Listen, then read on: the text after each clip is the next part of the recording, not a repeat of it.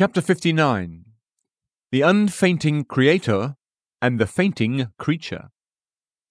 Do you not know? Have you not heard? The everlasting God, the Lord, the Creator of the ends of the earth, does not become weary or tired. His understanding is inscrutable. He gives strength to the weary, and to him who lacks might, he increases power. Though youths grow weary and tired, and vigorous young men stumble badly, yet those who wait for the Lord will gain new strength. They will mount up with wings like eagles. They will run and not get tired. They will walk and not become weary. Isaiah 40, 28 to 31. This was God's answer to Israel of old in their day of trouble.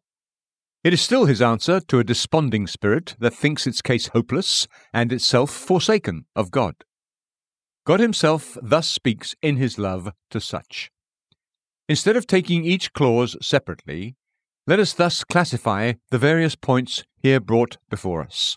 1. An unfainting God. 2. A fainting sinner. And 3. An unfainting saint. 1. An unfainting God. It is to Himself that He draws our eye in our anxiety. Turn to me. Trust in the Lord. He wonders that we should not have known nor heard of Him and His greatness or that, having heard of him, we should ever give way to despondency. With such a God to go to, how can we be cautious or troubled? 1. His name. It is threefold, and each of its three parts is most full and suitable. The everlasting God, the Lord, the Creator of the ends of the earth. What a name, what a declaration of Himself is this!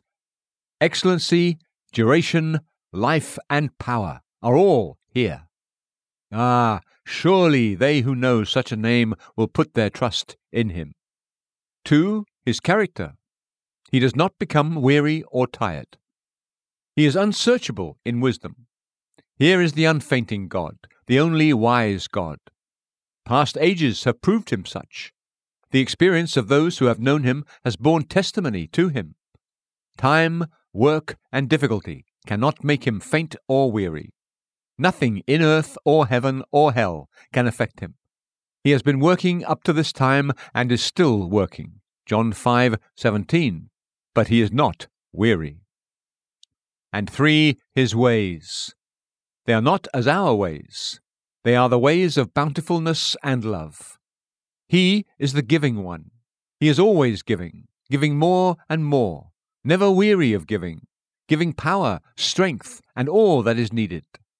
Yes, he who did not spare his own Son, but delivered him over for us all, how will he not also with him freely give us all things? Romans 8:32. This is the God with whom we have to do. Such is his name, his character, and his ways.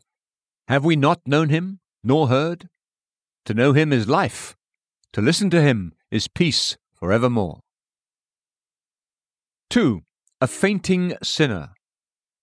The object toward which the power of this mighty God is turned is a sinner, one who is faint, who lacks might. It is the utter helplessness of the object that attracts him. It's not like drawing to like, but the unlike. It is the unlikeness that constitutes the attraction and the fitness, for while we were still helpless, at the right time Christ died for the ungodly. Romans 5 6. Thus the two extremes meet the weakness of the creature and the power of the Creator, each so exactly suiting the other and each requiring the other. It is this state of things that shows the folly of those who despair of being saved because they are so weak. The truth is, they are not yet weak enough for God to save them. They must come down to a lower degree of helplessness before God can interfere. Yes, it is our strength, not our weakness, that is our hindrance and stumbling block. It is the weak that God is in pursuit of, not the strong. The weaker the better, for the display of His strength. To him who lacks might, He increases power. Only in the Lord are righteousness and strength. Isaiah 45:24. When I am weak, then I am strong. 2 Corinthians 12:10. It is our infirmities that God uses as His opportunity for the magnifying of His grace and power. Are you willing to take the place of weakness that God assigns to you and in which He alone can interfere to save? And three, an unfainting saint. The saint is here described as one who waits for the Lord. He has come to give up his waiting on all else, and to wait on this living and mighty God alone. It is thus that out of weakness he becomes strong.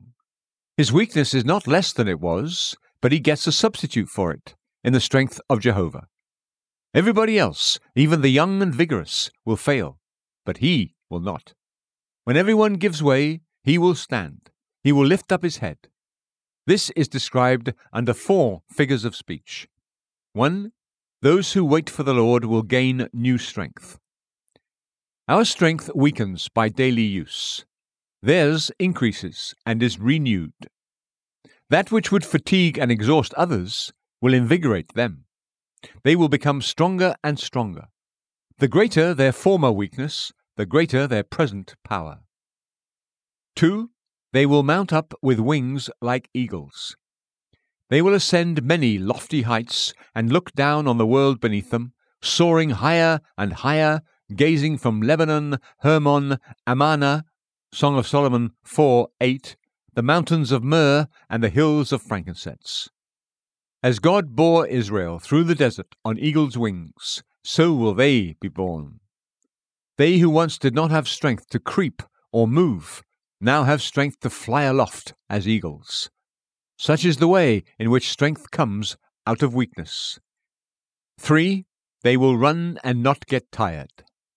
They are not always flying or soaring, but when running, running their race here, they will not be weary.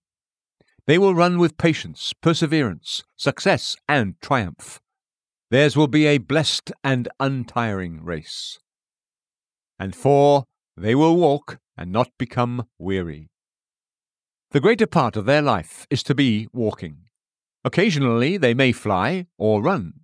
More generally, they walk, ever moving onward without ceasing. In this walk they will not become weary. It may be long, but they will not become weary.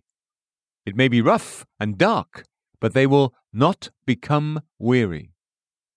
Here then is the unfainting saint, made out of a fainting sinner by the power of an unfainting God. Wait then, O saint, on God, and you will know his power.